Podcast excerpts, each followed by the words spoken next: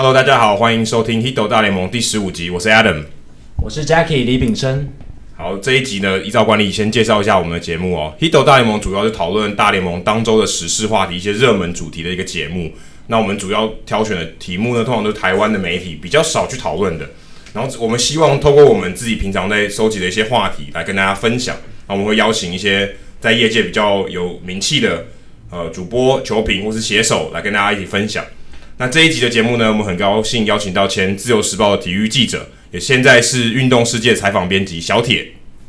Hello，大家好，Adam 好，Jackie 你好，很高兴在这里可以呃跟大家来聊聊 MLB 的事情。好，今天呢，这个这个礼拜发生了一些蛮有趣的事情。这个礼拜其实话题蛮多的，嗯，最有名、最最大受到大家关注的话题就是芝加哥小熊队的这个休息室的事件。那其实这个起因呢，也不过就是单场被盗了七次雷包，然后。他们的捕手 Miguel Montero 我觉得很不开心。那因为是他搭配了先发投手 Jake Arrieta 投球动作太慢，动作过慢。对，但是这个事情其实大家都看得出来，就是，可是他怪就怪在他在媒体前面指责他的投手，其实这有点好像有点违背了这个球队的这个文化，因为有点说你不应该这样去指责，尤其是公开的指责，私底下没有人没有人知道没关系。哎、欸，结果他讲完以后，隔天他就被 DFA 了，就其实也某种程度上是被被释出，因为他基本上。不太可能会回去小联盟，嗯，所以他等于就是因为讲讲错话而被丢掉的工，而丢掉鱿鱼，就就被炒鱿鱼了。这件事情，Anthony Rizzo 在隔天他也接受一个媒体的采访，接受广播采访的时候，他就说，他认为今天当你指责别人的时候，其实就证明了你是一个自私的，对一个自私的，对他用 selfish 这个字。那我们想请问一下小铁，因为小铁其实他自己有在有第一线去采访一些球队。他自己常年观察 MLB 的这个生态，你怎么看这个事件？说为什么小熊队会在这个时候就直接这样砍了他？因为大家也知道，他现在坦白说，他们战绩不是很好，其实球队的化学效应可能有些问题。可是，在这个时候就直接砍了人，正就是有点像什么，在在打仗之前把帅砍掉，或者把你的某一个将军砍掉，嗯、这看起来有点像兵家大忌。因为 Montero Montero 他今年的。打击其实还不错，就是以替补捕手的角色来讲，算打得非常好。所以如果这样 DFA 掉，其实是对战力一种折折损。对，就绝对是有战力上的折损。那、嗯、小铁你怎么看这件事情？呃，我觉得大家可以注意的事情是，其实小熊，呃，不管是不是因为 Joe Madden 来到小熊之后造成的影响，但他其实是一支非常重视球队化学效应，呃等的一支球队。那包括大家如果还记得的话，去年的世界大赛第七场。就是在他们被印第安人追平了之后，然后在延长赛之前下起了一场大雨。嗯、大家还记得，呃，那个时候 Jason Hayward 就在延长赛开始之前召集了全队开了一场球队的会议。对，他那个会议当然是很振奋人心。然后会议的结果很显然效果是好的，因为小熊最后就拿下了冠军。那 Joe Madden 在事后对于这场会议他的评论是，他说他其实是一个很讨厌开会的教练。但是他很乐于看到球员们自主的可以讨论球场上的事情，所以不管是不是 Joe Maddon 受益，但他们其实是很注重化学效应的球队。所以这一次，尤其我觉得，就是因为他们现在战绩不好，所以任何可能对于球队有影响的事情，他都必须立刻快刀斩乱麻。我觉得这个是 Montero 丢掉工作呃最大的一个主因。那他们如果像这种像像这种球队，就是你看去年他们还很好，嗯，可今年他们突然就往下，那其实主力球员也没换。因为流失的很少，就 Dexter Fowler。但坦白说，他不是最核心、最核心，他是主力没有错。对。可像巨人队也是一样，对。巨人队这几年也打的都很好，哎，今年突然一蹶不振啊！你可以说是 Madison Bumgarner 受伤，可是不至于这么差吧？但也不至于这么，他现在几乎已经快要变成垫底的球队了。那小铁你怎么看？说这两个小熊队跟巨人队，像在过往这，尤其这几年，这这三四年，都算是实力蛮坚强的球队。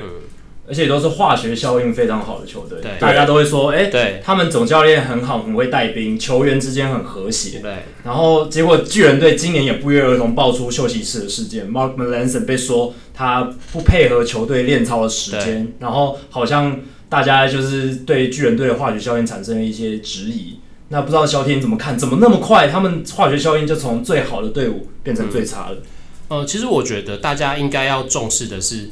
对于这种凭良心说，大家过去几年可以看巨人在季后赛的战绩非常好，可是你摊开他们阵容一看，巨人真的不是所谓纸上的战力非常好的球队，嗯、他们阵容不见得真的非常豪华，可是他们的优点在于，在很多关键时刻会有很多重要的呃 play，那会会有各个不同的球员，比如今天呃邦刚的一场好投当然无所谓哦，Pablo Sandoval 可能会打出一支非常厉害的全垒打，嗯、那连前几年你知道 Marco Scooter，我突然在就他变成一个怎么样都解决不掉的球员，好，呃，巨人队今年我觉得比起 Melanson 的事情。第一个我会认为他是因为他这两三年转了非常多的球队，从海盗到国民又马上到巨人，他是一个可能适应上有一些问题。嗯、那我觉得另外一个大家可以去关注的消息是，今年有一个很奇怪的事情，巨人一直没有签下他们原本的外手 Angel Pagan。嗯，可是现在突然有一些杂音说，哎、欸，我们很怀念 Angel Pagan。哎，不是因为他个性太好，大家相处很好，是因为 Angel Pagan 其实当年在巨人队这么好的团队气氛里面，他是一个。不能说他是毒瘤，但是他跟大家都处的不太好。嗯、那有人说，因为帕冈人在巨人队，所以其他的球员大家都为了讨厌帕冈变得很团结，嗯、我们变成可以在球场上很呃齐心努力的去打我们的好球。那这个说法当然穿凿附会，Who knows？可是大家可以看，当巨人消失了，呃，巨人的团呃化学效应消失了之后，纸、嗯、上这种再拿出来一看，他们就真的是一支实力可能没有真的这么好的球队。嗯、那再加上 Madison Bumgarner 的受伤，呃，过去他们非常重要一个休息室领袖 Hunter Pence 今年也是一直打打停停。对，那我觉得在这个情况下，呃，你说这支球队战绩下滑，我觉得是可以想象的。只是当然这个程度有点太严重了一点。嗯好，那小铁平常自己也有去采访，不管是现场篮球啊或棒球，嗯，那你常常会跟球员聊天，而且你会遇到他们可能在在休息室里面，你可能会去观察，嗯，就是你会在一个群体里面看看到他们怎么互动，嗯，那我们也很好奇说，呃，像这些球队里面，你是怎么样观察这个球员他是不是一个 clubhouse leader，或是他是不是毒瘤？嗯，你也许有一些蛛丝马迹，或大家的互动可以看得出来，你有没有一些例子可以提供给我们参考说？哎、欸，是怎么样的情况下，你可以看得出来这个球员，嗯，他是在球队里面他是领袖，而不是我们说只是新闻报的。嗯、你可，但是你可以观察出来，他就是除了教练以外发号施令那个人。嗯，或是这些球员有哪一些个性是你观察到，哎、欸，很明显就是这种人他会有这样子的呈现出这样的一个现象。好，我可以先举一个呃例子，就是大家这几年可能台湾的球迷会有一些质疑的声音，就比如说中华队。最近中华队这几年的阵容里面，常常会选一个人叫简浩。嗯，简浩大家可能知道，他其实是呃一个华裔的球员，蛮帅的，对，蛮帅。然后呃外线准头不差，但是他有时候手感会不稳定。嗯嗯。好，可是这几年不管怎么换，你就会发现呃都会把简浩带在国家队里面。那大家就会想啊，诶，你说年纪，他也不见得真的是很年轻，值得培养给他时间的球员。那你要说呃实力，他好像又不是那种你球队非得把球交给他的球员，嗯、可是为什么他会留着？大家可以考量一件事情，是这几年中华队有一个规划球员叫 Quincy Davis，是。对 Quincy Davis，他毕竟是台湾史上第一个呃美国土生土长的球员，嗯、他没有办法真的这么快融入台湾的文化，虽然他相对于其他的洋将已经非常非常融入，对，就很包容性对包容性高，加上他已经拿了中华民国的身份证，好，那最大的问题就是。简浩是 Quincy Davis 在这个联盟里面最好的朋友。哦，对，所以他讲白一点，我们带简浩进国家队有非常大的一个功能，就是他可以帮 Quincy Davis 完整的表达他想要表达的事情，嗯、他可以安抚 Quincy Davis，让他至少在中华队练球也好，呃，实际比赛之后他是过得很自在的。嗯、那我觉得这个这样子的球员，你说实话，呃，当然大家希望国际赛每一个人都是可用之兵，可是真的第十一人跟第十二个人有差这么多，我个人是觉得不见得。那可是这多的这个，如果可以让你球队里面最主要的这个球员过得非常开心，也可以让他跟大家沟通状况变得非常良好，我觉得对球队化学效应其实一定是会有帮助。是。那再回过头来看，为什么呃一个球队需要这样子的呃休息室的 leader？因为球技，你说在那个层级，虽然大家会觉得台湾的篮球不见得这么好，哦，台湾的棒球可能也跟不上 MLB 的球员的实力，但实际上一场比赛你把它浓缩到就这么 one by one 之后，其实它的影响的程度是有限的。也许你今天多做对一件事情，别人多做错一件事情，胜负就会扭转。嗯，那差距是很容易被改变的。所以，如果今天大家在一个良好的气氛下一起打球，你们大家如果有在运动的朋友，应该可以想象，你跟一个很好的队友，让你打球打得很开心的队友，就算你们输球，你不见得会真的这么沮丧，是但是你相对会很容易 enjoy 在那个比赛里面。那就会让你觉得在比赛中很享受乐趣，嗯、那乐于打球的过程当中，很可能胜利就会手到擒来。那我觉得这个是这些 clubhouse leader 很需要的一个元素。再回过头来看，什么样的个性可能会当一个 clubhouse leader？、嗯、我觉得，因为尤其是台湾的运动员很多。比较不善言辞，所以他们在与人的人际关系上，除非是那种很熟，从小就跟人一起打球长大到球队里面，我们可能一直开玩笑。那对于那些只要稍微有一点隔阂的球员，也许他们不是真的这么能沟通。嗯，那这个时候其实很需要一个比较外向、比较乐天的球员，因为在球场上高低潮你不知道，可是，在低潮的时候你还可以呃放松大家的心情。我觉得这样的球员很重要。那呃，我个人观察的结果，其实以台湾选手来说，原住民。是一个非常好的媒介，因为原住民相较于一般的台湾人，相较于相比相较起来是比较比较活活泼的一点。那对美国来说，你也可以很容易看到 MLB 在休息室里面很多诶、欸、拉丁美洲的球员，他们有非常多的 handshake，打个全垒打回来，然后就从休息室一整排 handshake 到最后，嗯、那他每个人都记得，每个人在那一刻都非常的开心。我觉得这个时候他就是一个非常好的 clubhouse leader 的。那当然有的时候跟球队文化有关，嗯，比如说呃像 Jose Reyes，嗯。他以前在大都会的时候，他就是他据根据他自己所说，他跟全队的每一个人，二十五人名单每一个人都有他们自己那个 handshake 的方式。Uh huh. 我不知道是不是真的，但是他是这么说。是可是他自始至终都没有被大都会真正当做是一个球队的领袖级的人物。所以在这中间的取舍，当然球队还是会有差距。可是我个人认为，在我采访过程当中看到，呃，比较外向、比较乐天的球员会比较适合去担任这样子的角色。好，那。另一个上一个礼拜大联盟很热门的事件，就是关于亚特兰大勇士队 Freddie Freeman，他表示说，因为他们球队换来了 Matt Adams，然后 Matt Adams 打得非常好，但是他刚好站住了他一垒手的位置。那 Freddie Freeman 他原本是勇士队的主力一垒手，嗯、但是因为受伤的关系没办法上场，嗯、但是他说他愿意在伤愈归队之后转手三垒，让 Matt Adams 能继续待在勇士队里面。嗯那这样子的一个算是一个情操，就让很多球迷就觉得，哦，好棒，好厉害，就是一个真的 leader，就是应该这样子去带领球队。但是有一另一派的球探或者是球员，他们呃球迷就觉得说，你叫 Freddie Freeman 从一垒守那么久去转守三垒，这样子 OK 吗？嗯，就是会有很多的疑虑。那不知道小铁你会怎么看？就是今天像勇士队这个情况，因为勇士队像 Matt Matt Adams 从呃，转队到勇士以来，他打了十二支全垒打，OPS 非常高。对，那 Freddie Freeman 他当然是勇士队的看板球星。嗯，那他要回来的情况下，勇士队要做一些取舍的时候，究竟要牺牲 Adams，还是要真的要让 Freddie Freeman 去守三垒？嗯、你怎么看？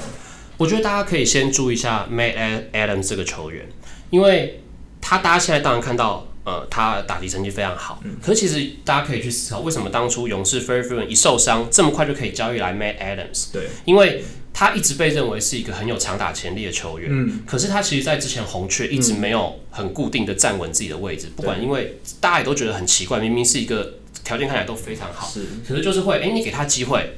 他就打不好，你没有给他就让他开始带打，突然觉得哦，这个人带打上来效率不错，那你又给他一年的机会。那几年红雀其实一直在调整他们的内野阵容，但 Adams 一直都没有得到好好的完整打一整个球季的机会。所以在那个时候，Adam 其实也是就今年来说，Allen 没有呃在春训的时候抢输那个 Matt Carpenter，嗯他没有办法成为先发一垒手，也只能代打，甚至今年很多以左外野手身份上去守备。所以对红雀来说，他觉得 Matt Allen 不是真的他们未来蓝图的人，所以很快就交易给勇士队。哎、欸，结果勇士队之后，也许就真的是换了个环境，有不同的效果。反正他成绩非常好，对，打出大家看到的潜力。嗯、那回过头来，其实这个情况在国联会比较常发生，因为美联说穿了，当你两个位置相同打者的时候，我有个 DH 可以放。嗯，国联就非常需要替强打者找位置。对，那 Freeman 会这么做，其实大家会怀疑，或者是会觉得他很冒险，因为 Freeman。上一次有三垒手是二零零七年的事情，已经十年了。对，就是他刚进，刚被勇士选上，还在小联盟帮他找所谓帮他找位置、嗯、找定位。对，对那首从一垒转成三垒，大家如果有一呃，不管你是打过自己打过棒球，或者是你曾经去呃观察过所谓球队的呃防守的调度这样子的话，你会发现这其实不是一个很简单的事情。虽然都在角落，但其实不是很简单。嗯、那在国联就会非常，我刚刚说会常常看到这样，因为为了你要把打线留住，你基本强度，所以你必须要把球员换位置，这其实是很冒险的，因为没有人能保证你换一个位置有更多的守备机会的时候，或者是你有更多的扑垒左右扑呃跑动的时候，你会不会影响他的伤势？尤其 Freeman 之前是因为受伤才离开，才暂时离开球队的先发。但是呃，在勇士很明显他需要打击火力的情况下，这样子的调度，我我觉得他们是必须要冒这个风险。那虽然看起来勇士。短期内可能不会是一个什么逐鹿中原的强队，但其实今年因为他们新球场开幕，对，他们必须要打出一点成绩才能留住球迷。我觉得这是对，对这个是他们为什么要去做这样子调动手背位置决定背后一个因素。那你觉得像这种调度，嗯，外面传出来是说 Freeman 他自愿嘛，嗯，可是其实像很多情况，尤其像我记得以前 Era 到杨基的时候，Jeter 因为他坦白说 Era 的打击可能比 Jeter 还好，对，所以。ERA，他本来在游击兵的守卫是游击手，守的还不错。你就把我叫把我弄来，嗯、结果好卡在那边，就变得我要我要去转三垒。嗯，这听起来可能合理一点，因为他本来他先站着，对，嗯，先来后到嘛。对，可是在这个情况下变得反而不是，反而 Adams 是一个外来的，对，因为他就是租来的，对。对。然后 Freeman 只是去刚好就那段时间受伤，就他喧宾夺主的，对，因为喧宾夺主纠缠缺少，对。虽然他们当然都是为了球队好，为了球队打出成绩，嗯、可是 Freeman 毕竟在可以说是现在勇士队里面最重要的精神领袖，嗯、可甚至连 Matt Kemp 都还称不上是。嗯、Freeman 这样的这样的角色这么重重要性这么高，你觉得他真的会去让吗？就是从、嗯、我说好，我放弃我原本的守卫，嗯，还是他真的就是球团评估过以后啊，那你就你就这样说，他、嗯、就是一个公开的说法，说好我就让你。就是你，你就成人之美，然后让，因为 Adams 可能有限嘛，那不然他可能可以去守左外野，可是他可能左外野的这个防守能力又太差，对，他可能宁愿这个在这个权衡之下，宁愿让 Freeman 去守三垒，而不要让 Adams 去守左外野。嗯，那你觉得是怎么？你如果是你自己的看法，你觉得怎么会是怎么样的情况？我觉得球团考量可能是，其实大家可以想象，呃，勇士今年的外野 McCamp，呃 Inciarte 然后 Nick Markakis，其实他们三个人的打击不能说非常好，但相对是稳定的。嗯，可是呃，不管任何一个，我我相信，除非是非常专业勇士的球迷，但你你记得在呃现在或者是今年，你记得勇士的三垒手是谁吗？呃，好问题。对，Garcia。对。Adonis Garcia 对，因为他们打的其实真的不好，真的吗？所以凭良心说，你的考量就变成说，哎、欸，你把你现在的情况就是，你希望 Freeman 跟 Adam 都可以留在你的打线上。那留在你们打线上的时候，你要去取代的是这个打得不好的三垒手，还是你去取代三个其实算是稳定的外野手其中之一？我觉得这打勇士教练团会做出这样子的选择，我猜啦，是因为这个需求。嗯，因为说实话，嗯、呃。以一支战力并不是这么完备的球队来说，有一个比较好的打线，毕竟比较容易让球迷可以放心。因为就像是刚刚说过，他们今年必须打出一点点成绩，然后替新的球全新的球场来造势。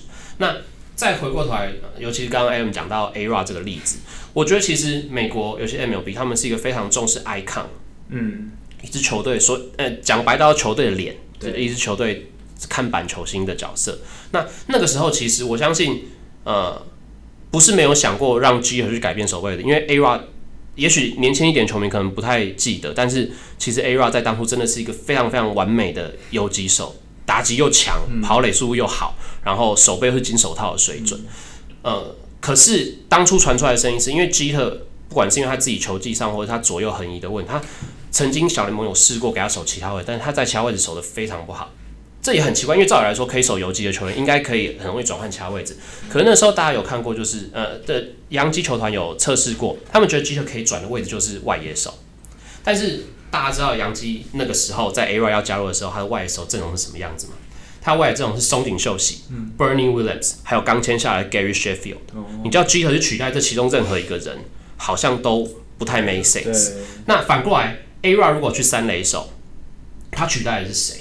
他取代的是 Robin Ventura 是二零零三年杨基先发九棒里面唯一一个打击不到联盟平均的位置，嗯、虽然也只差一点点，但是就是不到联盟。也很老了。对对对，那时候他年纪有一点，所以在这个情况就跟刚刚我刚讲勇士在选择怎么去安排他们位置情况下，可能很接近，就是他觉得取代三垒手是呃比较 make sense，也让打线比较保持威力，而且 Jeter 打从加入洋基的那一刻开始，其实全纽约人都觉得他就是洋基的 icon。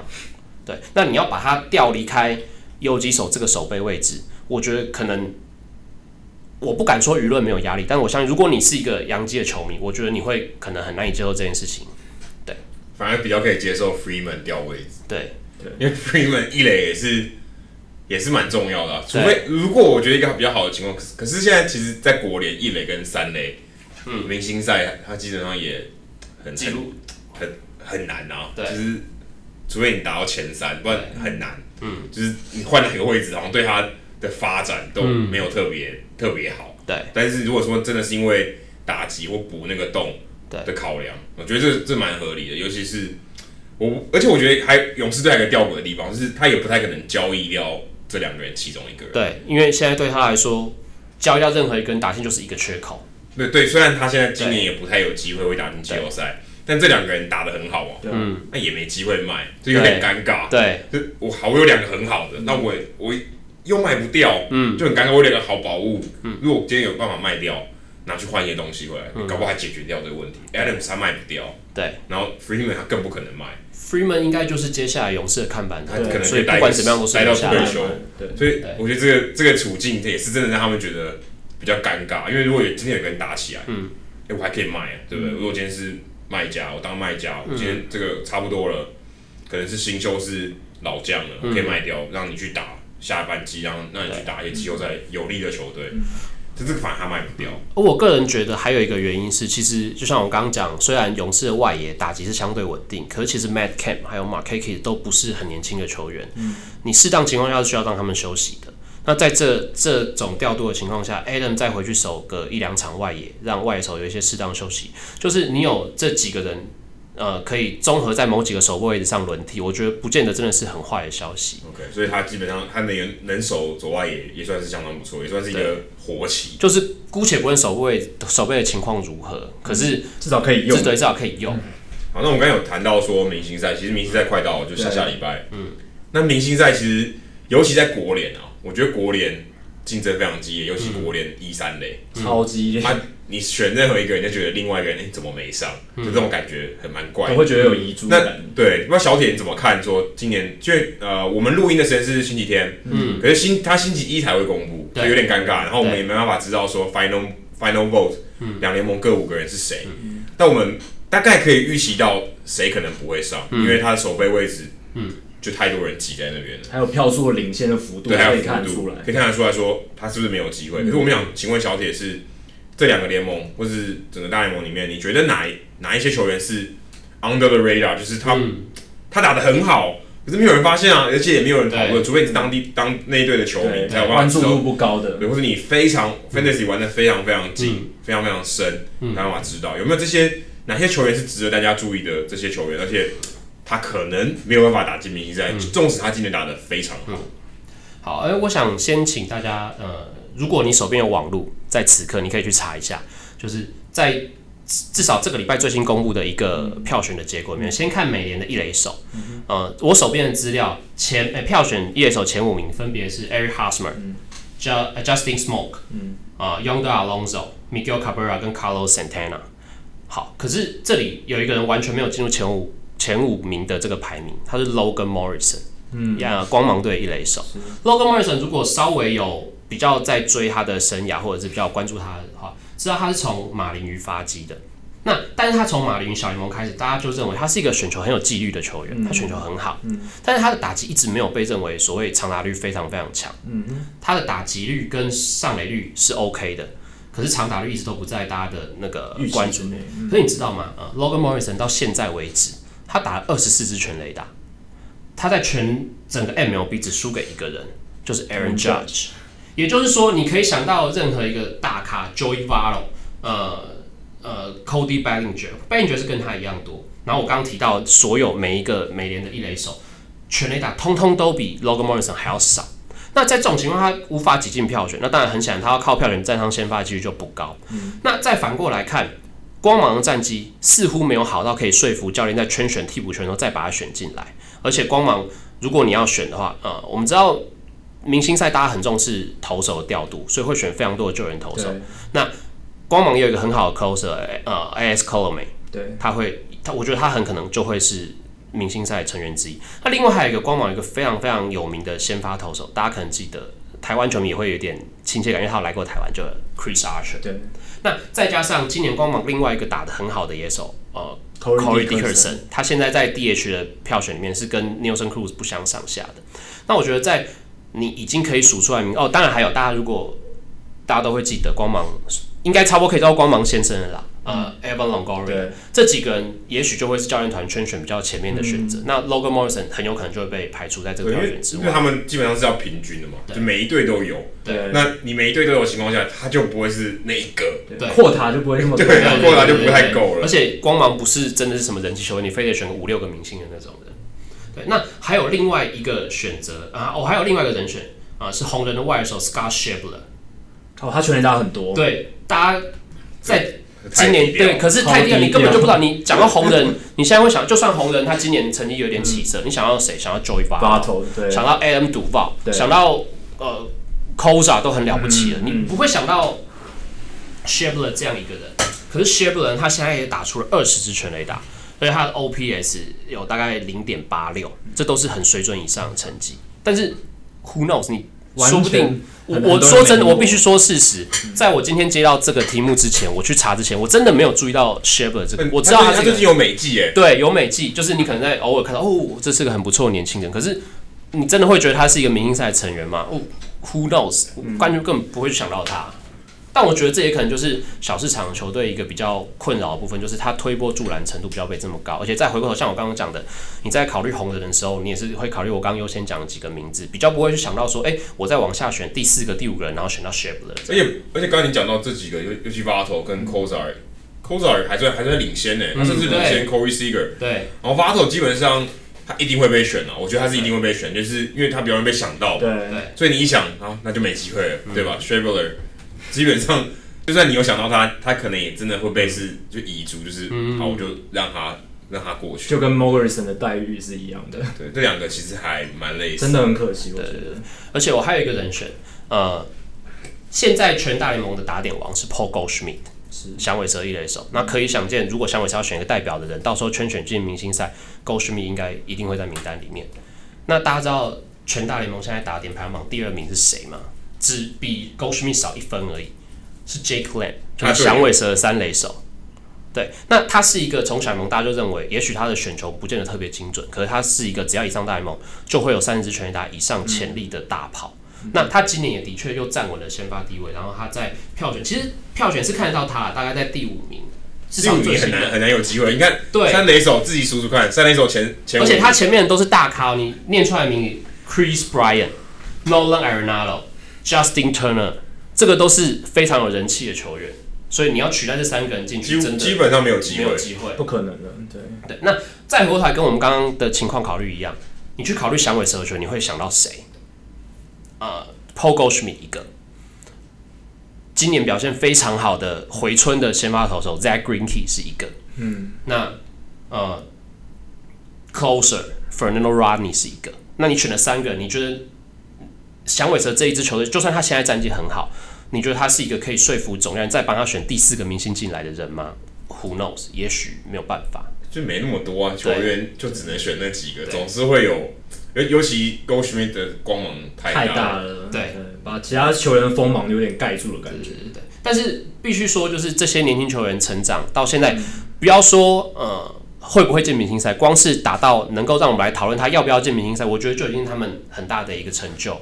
嗯，不过他们在一般的媒体上获得注目就真的比较少，真的比较少。讨论度，你看像尤其尤其就是 Cody Bellinger 跟 Aaron Judge，基本上占据了所有一半以上的讨论都是，尤其谈谈论到打击，尤其因为他们两个人都在一支太有人气、太有关注程度的球队，洋基跟道奇，Come on，最有钱的球队，甚至连 Goldschmidt 讨论 Paul Goldschmidt 的讨论程度都没有都没有，都已经算很低了，相较于这两位球员。更不用说 Logan Morrison 哦，Corey Dixon 还算是蛮有人讨论的，因为他打的真的是太惊奇，太太惊奇了。因为大家知道他以前在洛基队打的很好，可是他因为受伤，洛基队把他释出了。对，然后又有人觉得他在洛基就是受到那个主场效应的影响，打击成绩有被碰风。对，而且他今年打第一棒，对啊，很特别哦，很特别。就是他以第一棒来讲，我们之前我还讨论过强力第一棒嘛。我记得我刚开始，Anthony Rizzo，哎，不要看大家以为 George Springer 票那个版面比较多，其实 Corey Dixon 很打的也很可怕。只是他不是他没有美技啊，因为他打 DH。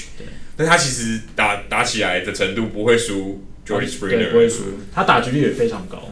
但我觉得有一个可能性就是，呃，响尾蛇今年到现在战绩非常好，如果他们可以维持到 maybe 进个季后赛，那对于这些球员明年的票选说不定会很有帮助。因为大家如果还记得的话。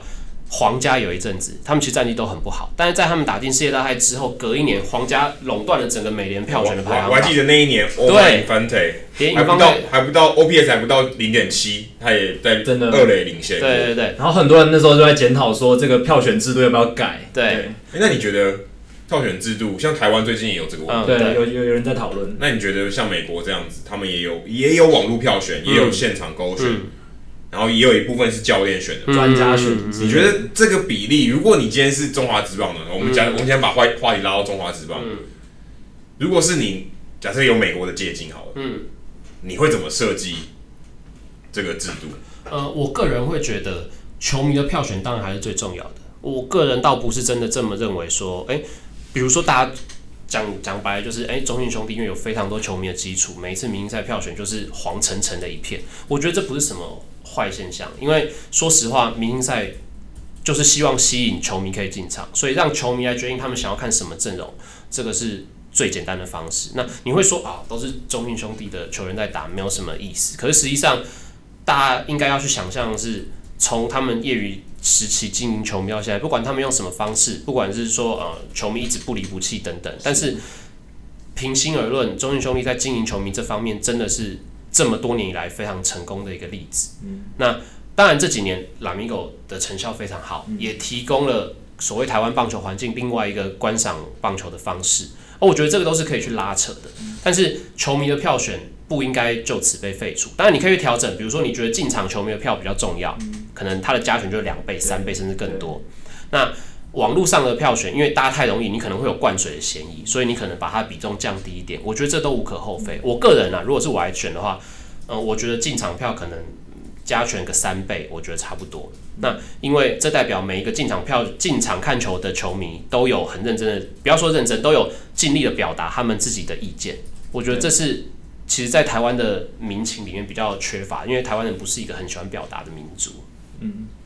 可是我我也蛮好奇，因为像明星赛对我们来讲，对一个球员来讲，应该算是一种殊荣。嗯，呃，我回我回顾生涯，或者我甚至我下一次谈薪水的时候，嗯、这个算是一个记录。对。那可是这记录当然你我们看得出来有有主观的成分在嘛？按、嗯、说 Jake Lamb 打得很好，嗯，我就没有办法入选明星赛。可是我已经是明星赛成绩的水准了。嗯、那你会怎么看？如果今天是你自己是球员，嗯，说我打得很好，嗯。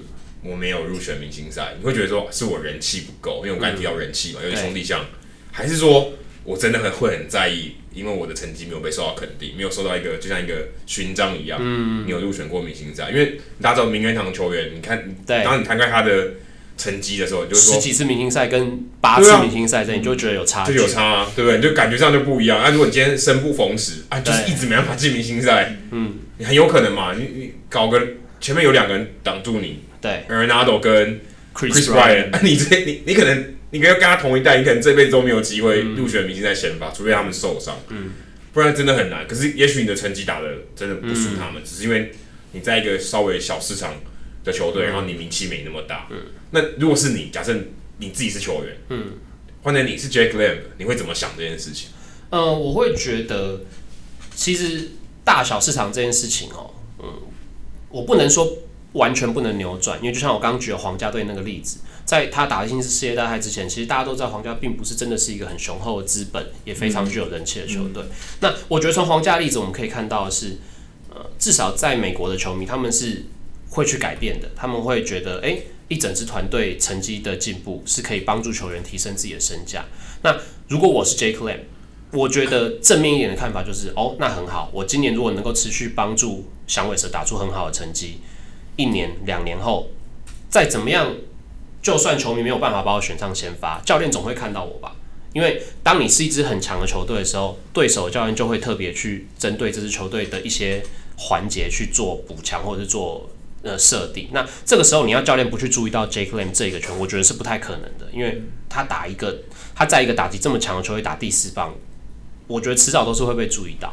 那对球员来说，当然这样讲有点八股了，就是有些事情你没有办法改变，比如说选民在先发这件事情，你的人气这个真的没有办法短暂的靠你的球技去改变扭转这些情况。有的人再讲难听一点，比如像 Derek Jeter 这种天生就非常有球迷缘的人，或者像 Chris b r y a n 其实也是这样的球员。我不能说他打得再烂都可能会先发，但是他就算打得不好，他一定会有一些球迷的基础的票在他那边。那我觉得这个就是你无法扭转的命运，这个很现实。那但是基本上。当你的成绩一好，然后这个可能需要球团去推波助澜，因为其实还有一个大家不能忽视的环节是小熊队在选上了，哎，在让 Chris Bryant 上大联盟之后，做了非常非常多的宣传，非常非常多的广告，可以看到他怎么去经营 Chris Bryant 这一个品牌。所以响尾蛇说不定也可以去想想，如果今天 Jake Lamb 这个品牌在你这边，你要怎么把它经营到将来有一天它可以变成球迷票选的明星赛成员？我觉得没有一个，尤其棒球这么复杂的。经济体制来说，没有一个环节是可以靠一个人努力就达成的。那球员必须要努力的维持自己的成绩，嗯，然后球队必须要帮助这个球员行销，接着就是球迷什么时候会开始注意到他。我觉得这是三个应该要互利共生的环节。那我听过一个说法是，明星赛这个东西要回归它的本质，就是你今天到底这个明星赛是为了球迷而办的嘛？嗯，那就是那为什么不就全部都？球迷来选呢，因为明星赛它这个活动本身就是为了取悦球迷而产生的一个活动。那今天像大联盟还是中华职棒，他们现在采取的都是一种复合式的形式，有球迷票选，也有专家或者教练纳入他们的意见，那就等于说一方面顾到球迷，一方面顾及到球员的成绩。但是这一方，我我刚刚提到这这一群人的说法，他就觉得既然都是以球迷为最主要的考量，那为什么不就以球迷票选为最主要的？方式，而不要纳入这些成绩，不然就我们来办一个最强球员比赛，然后就是总教练来选我们觉得最强的球员，那来较量就好了。为什么还要纳入球迷的票选？对，我觉得当然今年中华职棒的的呃所谓这些从业人员的票选占了太大的比重，然后造成票数有些扭转，会造成一些争议。但我觉得呃 MLB 的这个做法其实不差，嗯，就是先发球员我让球迷来票选。而且最后球迷有一个 final vote，他可以再多选一个人进来。是，那但是替补权，因为我相信其实有非常多的客观因素，比如说像投手前几天可能投过，如果球迷就是硬是把他选进来打明星赛，那你叫一个球员冒着他可能休息天数不够的风险来打明星赛，这样真的对球迷是好事吗？我觉得倒也不见得。呃，我觉得这个是每一个人，尤其是从业人员对于他自己职业是否重视以及是否专注可以表达出来的地方，比如说。我有这样子的专业，我有办法选出来？诶、欸，实力够，球迷可能会喜欢，又不影响这个球员这一阵子调整的状况下的一些好球员来打这个明星赛。因为说实话，美国职棒有三十支球队，每个联盟十五支球队，每一支球队只要出两个人，就已经足以凑成一支完整的球队。你连这场比赛全部人都要上场都办不到的情况，那在这种情况下，呃。你认真的去挑选几个好的球员过来，其实很容易去打造两支国联一支美联一支很好的球队，让球迷看了也会非常高兴。我相信，呃，人气也好，实力也好，都不会水这水准落差都不会太大。那不管你是要给所谓今年打得很好的球员鼓励，或者是你是要给一些过去几年呃经营自己的品牌、经营很成功的老球员，呃，让他们可以在这样子一个盛会里面再跟球迷见一次面，我觉得这都是非常好的一个。的一个的结果，那不管选谁来先发，人为的的影响一定会有。可是大家在想说，诶、欸，是选一个球迷想要看的比赛的时候，有没有想过，其实换个角度来想，这些教练、这些球员，难道他们自己就不是球迷？他们没有表达自己意见的空间吗？说不定，呃。就好像呃，如果我没有记错的话，其实有不止一个球员在包括去年的明星赛，一直都说，如果他们投票，他们会投给 David Ortiz。嗯，这个消息大家应该呃有印象。那这种情况下，如果 Ortiz 去年，当然他去年打得非常好，万一他去年没有打好，你觉得难道选他进来，球迷会不满意？我我个人是不这么认为，因为他真的是一个太好的 icon。对，其实就像 Derek Jeter 最后一年，他打的也不是很好，但是他也是入选明星赛，也没有人有意见，也没没应该没人敢讲，对，没人敢讲话，对，因为其实其实也是就真的是回归到那个字，明星。对，啊，明星什么是明星？我明星一定要打得好吗？那也不一定。但是我我人气够嘛？我而且我在 那一年我有特别的意义。对，我需要这个舞台。对，我我就明星要给你这个舞台。我觉得其实也算是另外一种意义。我除了肯定球员以外，我也肯定你过往的成绩，还有你自己经营的品牌。我觉得这也真的是蛮重要的。如果大家可以往这个方向去思考，其实。球员自己经营的品牌也是很重要的，嗯、也是要考虑到明星在这个环节里面，尤其是在票选的时候。我觉得有一个最后一点点话，就是呃，其实毕竟这是一个商业行为，是对。那 MLB 在这个方面，其实他们经营的，我觉得程度已经非常不错。每一个明星，每一个球员，他们能够经营的东西，他们都会努力的去挖掘。所以，也许你现在看到 Jake Lamb，但是明年后年谁知道呢？也很难说。对。好，那我们今天非常谢谢小铁。然后我们小铁平常在 Facebook 上也有经营他自己的粉丝团，然后在运动世界也有写他的专栏。然后我们请小铁来推自我推销一下。好，呃，我在运动世界的专栏的名，呃，作者的名称就是小铁。嗯、然后我在 Facebook 有个粉丝团是 Crazy Ball Park。那呃，最近可能因为比较繁忙，所以比较少更新。嗯、但是如果可以的话，呃，篮球、棒球都是我非常乐意去跟大家聊天互动的部分。好，那我们今天非常谢谢小铁。谢谢，谢谢，谢谢大家。非常感谢小铁今天接受我们的访问。那接下来我们要进行本周的招牌单元——球场单元。Adam 今天要带我们去哪一座球场？哎、欸，我们今天还是在五大湖区。上一次在 Pittsburgh 嘛，Pittsburgh 稍微远离五大湖，但、嗯、现在回到五大湖区附近，在辛辛那提。嗯、哼那辛辛那提这个球场蛮特别的。辛辛那提它也是盖在河边，大家记得 PNC Park 也是盖在河边。上礼拜海盗队的这个。呃，Great American Ballpark 也是盖在河边，嗯、所以你还可以上看到有船经过。不过它蛮特，哦、它真的蛮特别，因为其实球场外面有水的不多，就是 AT&T Park、PNC Park，然后 Great American Ballpark 有外面有水的不多，所以它其实风景也算不错。不过它后面没有背景啊，它后面就是一片一望无际的那一个平原，但是没有没有像 PNC Park 或是嗯其他的球场有天际线这么漂亮，它是稍微差一点点。但是它其实也算是一个蛮不错的球场，而且很有特色哦。如果大家可能去看没有注意的话，可能不会发现说它的球场一般球场呃内野这一圈这半圈、是一圈嘛，是一个像马蹄形一样一圈半圈，所以你可以基本上你可以从呃左外野的标杆一路走走走走走到右外野的标杆。假设你在最上面那一层，嗯，应该是可以做得到的吧？是，哎、欸，可是在这里做不到，在 Great American Ballpark 做不到，它在三垒。嗯，三垒侧到本垒中间有一大块洞，很奇怪，什么样的洞？它在三呃三楼以上就是一个洞，就是那块就是一个被挖空一个缺口，所以你如果你在五楼在最上层看台，你是没办法过到过去的，你没办法走下去，就被卡住，你一定要到三楼再走上去，就很怪。嗯它这有一个洞，那个洞为了什么？他们据说是为了创造一个风口。为何要创造风口？那个风口后面就是城市，是辛辛那提城市，这个球场靠近河，嗯哼，那会有一个风。哦，所以它可以帮助左打者把全垒打球吹出去。所以我记得我还去看了那一场比赛，诶、欸，是道奇队做客红人队。Uh huh. 那一场比赛，道奇队打了七支全垒打，那场比赛十八比九，Andrés Gonzalez 一个人就打了三支。所以哦，那个真的是对左打者，你不能不说，真的蛮有帮助的。这是一个大型风扇从左边吹到右边，因为它就是一个.它就是很窄嘛，所以就风就这样进来灌进来。Uh. 就跟有点像是 AT&T Park 相反，因为 AT&T Park 有海风吹进来，往内吹，往内吹啊，就全打球就比较少。嗯、啊，这个就是故意创造一个洞，很特别。如果你今天去比赛看的时候，你可能不会注意到这个，它就是它观众席的设计就是一个很特别的一个设计，非常有趣。然后如果你看这个球场外野，它还有很有特色，外野还有一个船，有一艘船，嗯、哼。但是这个船呢是就是一个 party deck，就是你必须要有一个有人邀请，就是大家记得之前我们有讨论到。呃，Chase Field 在响尾蛇队的主场有一个游泳池，嗯、欸，这个也蛮像，就是你必须要是一个 party，你要包这个场，这、嗯、你可以在这个船上做 party，因为那个船就是他们以前在 Ohio River，就是外面那一条河、啊、上面会开的船，蒸汽船。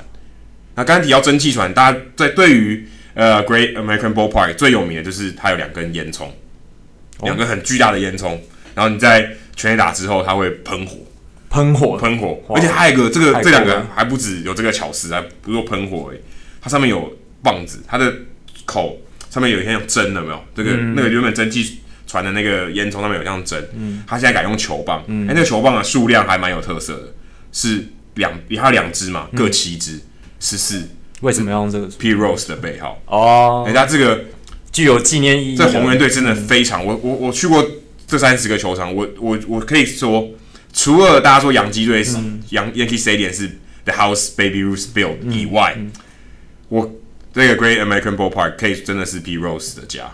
你你到哪里都看得到 Rose 的东西，而且这个球季他们又揭露了他的这个新的铜像，新的铜像，他真的是可以说是这个球队的，可以他虽然是没在打了，他也现在也不是教练，可他真的就是这个这个城市最重要最重要的人物。嗯、那提到这个呢，大家知道红人队其实是一个非常非常老的球队，在十九世纪就有，可以是棒球刚开始甚至还没有职业化的时候就已经有这支球队。嗯所以他历史非常悠久，嗯、所以他在球场外面有一个名人堂，也是非常合情合理的。是这个名人堂真的蛮特别，真的蛮不错的，而且他真的放了太多 Pete Rose 的东西。如果你真的是很喜欢考古的球迷哦，这个地方真的蛮不错。你就是花十块、十五块的钱去看完球，或者看完球之前去看一下这个比赛，看看一下这个名人堂，其实真的蛮不错的。它里面有一个我最我个人觉得最特别的收藏，是 Brae Tomko 画 Pete Rose 的一幅很大的画。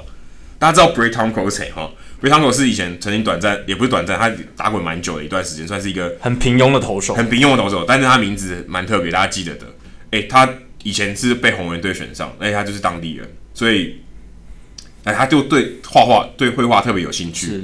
他等于他就画这幅画，画他小时候的英雄。然后这幅这幅画很巨大的 Pete Rose 的画就放在名人堂里面，也太多才多艺了。这很特别，因为你想，这是一个球员画的，对啊。然后放在名人堂球员，放放在名人堂里面纪念这个城市最伟大的球员，嗯，真的是别具意义，别具意义，真的蛮特别。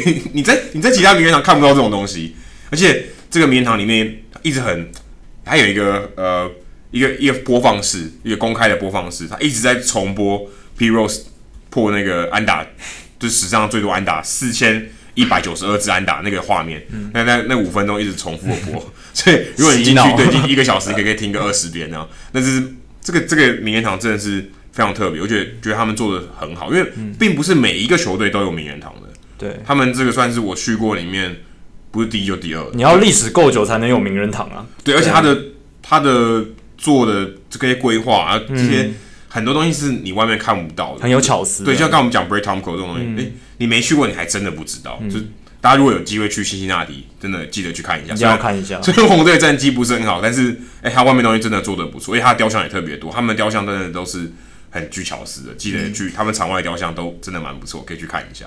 好，那今天的数据单元也跟 Miguel Montero 有点关系哎。大家记得刚刚谈到 Miguel Montero 吗？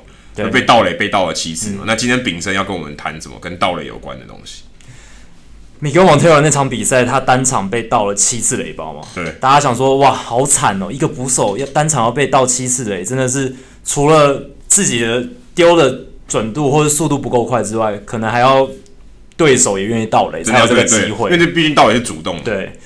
那但是其实这七次被盗垒还不是大联盟史上的记录，其实还差得远了。在一九七六年的时候，双城队的捕手 Glenn Borgman 他被运动家队。盗了十一个垒包，一一场比赛，一场比赛被盗了十一次垒包。哎、欸，那想还有十一个人上垒，对，我们不一定他可能二三垒，对不对？